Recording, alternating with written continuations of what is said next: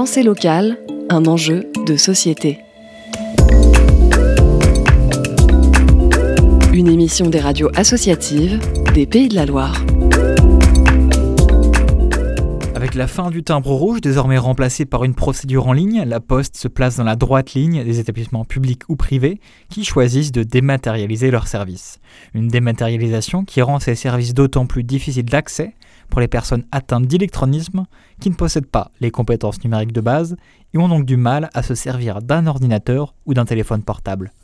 Loin d'être marginal, l'électronisme est un phénomène qui touche près de 13 millions de personnes en France, dont plusieurs centaines de milliers dans les pays de la Loire, selon Isabelle Delhomme de l'INSEE. Dans les pays de la Loire, cela touche 15% des Ligériens, soit un peu plus de 450 000 euh, habitants. C'est majoritairement des personnes de 60 ans ou plus. Face à la dématérialisation grandissante de notre société, les personnes en difficulté face au numérique peuvent compter sur le soutien d'associations telles que le Coup de main numérique, qui a fait de la lutte contre l'électronisme sa raison d'être. Basée à Nantes, l'association propose un accompagnement sous forme d'ateliers individuels ou collectifs pour les démarches administratives et l'apprentissage des bases informatiques. L'association n'est en activité que depuis quelques années, comme nous le précise Solène Routio, médiatrice numérique de l'association. L'association existe depuis 2019. Après, avec euh, la période euh, Covid, euh, on a pu se développer à partir de 2021 et les premiers ateliers collectifs autour de l'électronisme ont démarré en 2021. Depuis sa création, l'association s'est rapidement développée et compte aujourd'hui 8 salariés,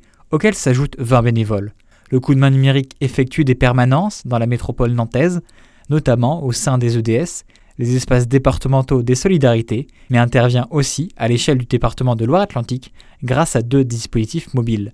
Nous nous sommes immiscés le temps d'un atelier au sein d'un de ces dispositifs mobiles que nous présente Solène Routio. Ici, euh, nous sommes dans un espace aménagé de 12 mètres carrés avec euh, deux bureaux individuels pour accompagner les personnes en difficulté sur les démarches en ligne, mais également sur l'apprentissage des bases informatiques. Donc je reçois euh, les personnes en rendez-vous sur un format d'une heure. Nous, notre objectif, c'est vraiment d'aller à la rencontre de ces personnes et de pouvoir répondre un maximum à ces publics qui peuvent être isolés. Ce matin, Faustine apprend à scanner des documents à l'aide de son téléphone pour pouvoir les envoyer lors d'une démarche administrative. Et là, on est d'accord, je fais renommer. Vous voyez, vous enregistrez très très vite. ouais, c'est mieux que. Hein bah ouais, je. La dernière fois, c'était pas terrible, je crois aussi. Et puis vous comprenez à quoi sert l'outil EDF. EDF. Et là, et là, c'est bon. Ok, nickel. Et là, vous pouvez faire enregistrer ah comme oui, ça. Faut... Oui, si je le fais pas, on va être obligé de recommencer. Alors, quelle relation entretient-elle avec le numérique? C'est un peu compliqué quand même. Hein. J'ai beau avoir euh, 43 ans, euh, quand on l'utilise pas très souvent ou quand on n'est pas à l'aise avec, euh, même si on l'utilise pour d'autres outils ou pour d'autres sujets, voilà, c'est quand même ça reste spécifique en fait. Je pense qu'on n'est pas assez formé sur ça, que ce soit à l'école ou même si on a eu des cours et tout ça, et ça date d'il y a un petit peu longtemps maintenant. Pour un atelier au sein de ce dispositif mobile, les participants n'ont pas déboursé un centime. Euh, c'est un service qui est offert. Nous sommes en partenariat avec euh, le CDC Habitat donc bailleur social euh, avec le principe de, se, de s'implanter en bas de, de, résidence, donc au pied d'immeuble.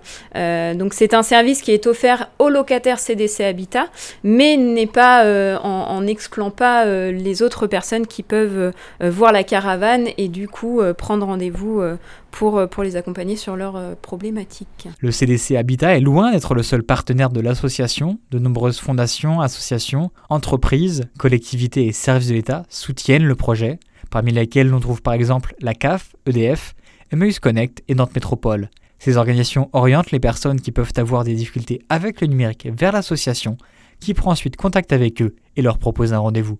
Toute autre personne qui souhaite faire l'objet d'un accompagnement peut contacter directement l'association via téléphone ou sur leur site web lecoupdemain-numérique.org. Au terme de l'année 2022, le coup de main numérique a accompagné plus de 1800 personnes, un chiffre qui a plus que triplé par rapport à l'année précédente, ce qui peut néanmoins s'expliquer en partie par le fait que celle-ci ait été marquée par le Covid. Pour autant, pour l'association, il y a encore fort à faire. Selon l'INSEE Pays de la Loire, la région compte plus de 450 000 personnes atteintes d'électronisme. C'était un reportage de Vincent Lepape pour Euradio.